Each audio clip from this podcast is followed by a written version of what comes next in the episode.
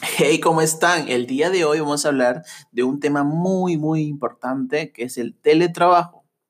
El teletrabajo es una forma de trabajo a distancia, ¿no? Que muchas organizaciones como Amazon, Twitter, eh, otras empresas muy grandes están adoptando esta forma de adaptación a la nueva normalidad, ¿no? Que ha acelerado algunos procesos de digitalización de las empresas.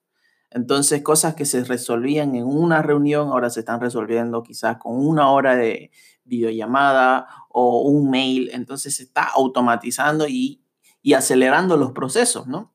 Entonces, esto ha provocado que un involuntario auge del teletrabajo para millones de personas, también oportunidades de las personas para poder emprender, para poder ofrecer sus propios servicios, ¿no? Este espectacular crecimiento, esta tendencia, necesitamos también nosotros como adaptar eso a nuestra empresa, ¿no? Eso es muy importante, ¿no?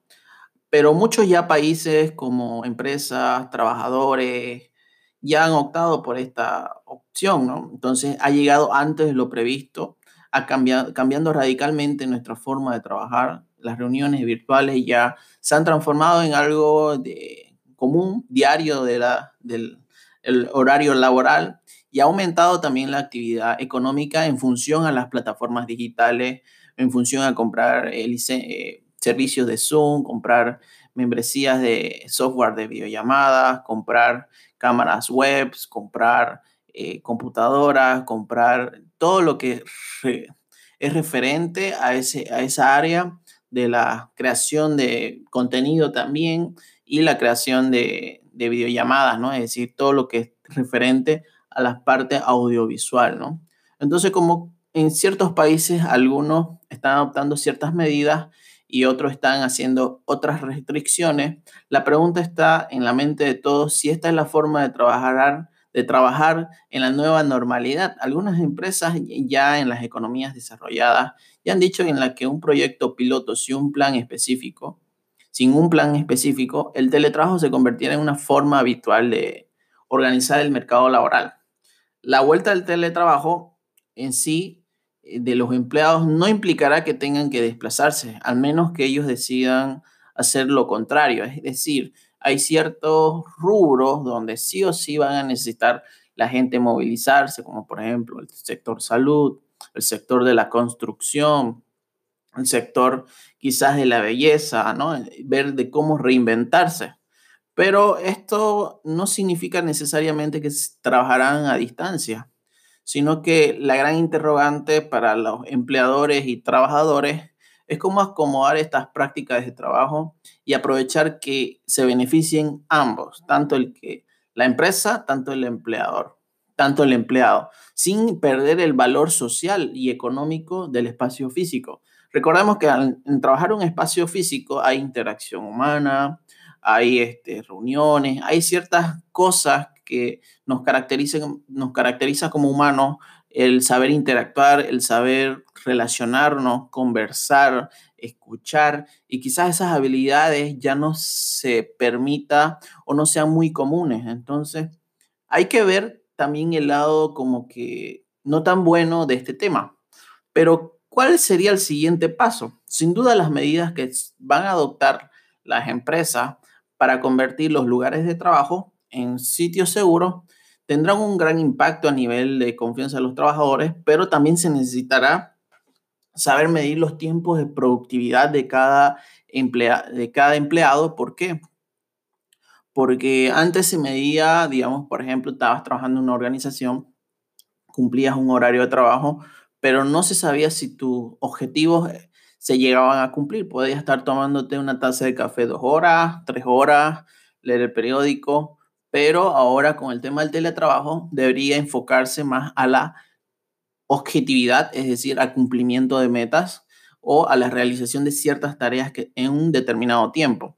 Entonces, para las personas con trabajo esporádico, por ejemplo, repartidores de alimentos, los transportistas, el que no está ligado a un lugar, sino a una actividad en concreta, la pandemia, es decir, todo, este tema de la cuarentena, ha desestabilizado un poco ese, ese rubro, ¿no? Entonces estos trabajadores de este rubro pueden carecer y no tener un acceso adecuado al tema del teletrabajo, ¿no? Entonces no gozarán de los mismos beneficios, ¿no? Que quizás otros tipos de empleados, otro tipo de empresas, ¿no? Entonces, eso es muy importante tenerlo claro. Entonces, sí, eh, hay que tomar en cuenta que el teletrabajo en sí no es una solución al 100%, si bien va a solucionar el gran problema de muchas empresas, pero no va a estar adaptado al 100% en todas las organizaciones, porque depende mucho del rubro y depende mucho de la, del, del, giro que tome la empresa y cómo se van a adaptar ellos a estos cambios, ¿no? Entonces es muy importante que cuenten con el respaldo de los directivos, ¿no? Desde el CEO hasta los mandos medios y todos los empleados. También que tengan herramientas y formación apropiada, porque un problema, el, por ejemplo, de la educación virtual es la conexión a Internet, el no saber enseñar, porque hay un detalle, no es lo mismo enseñar eh, físicamente que enseñar online, ¿no? Entonces, en enseñar online también tienes que hacer que la clase sea interactiva, sea entretenida, no se aburran tus alumnos. Entonces, es una serie también de, requiere habilidades blandas también, pero también de saber digitalizar todo tu sistema de aprendizaje. Otro punto importante son las herramientas, ¿no? ¿Qué herramienta está usando tu empresa para comunicarse?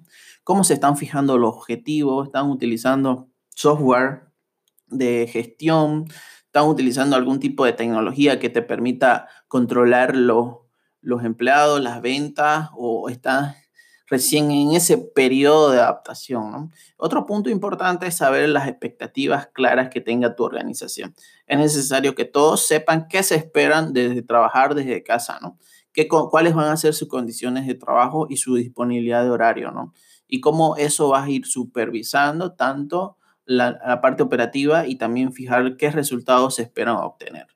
Por ejemplo, es esencial establecer reglas básicas y claras de cuándo el personal tiene o no tiene que estar disponible para trabajar y respetar esos horarios, obviamente.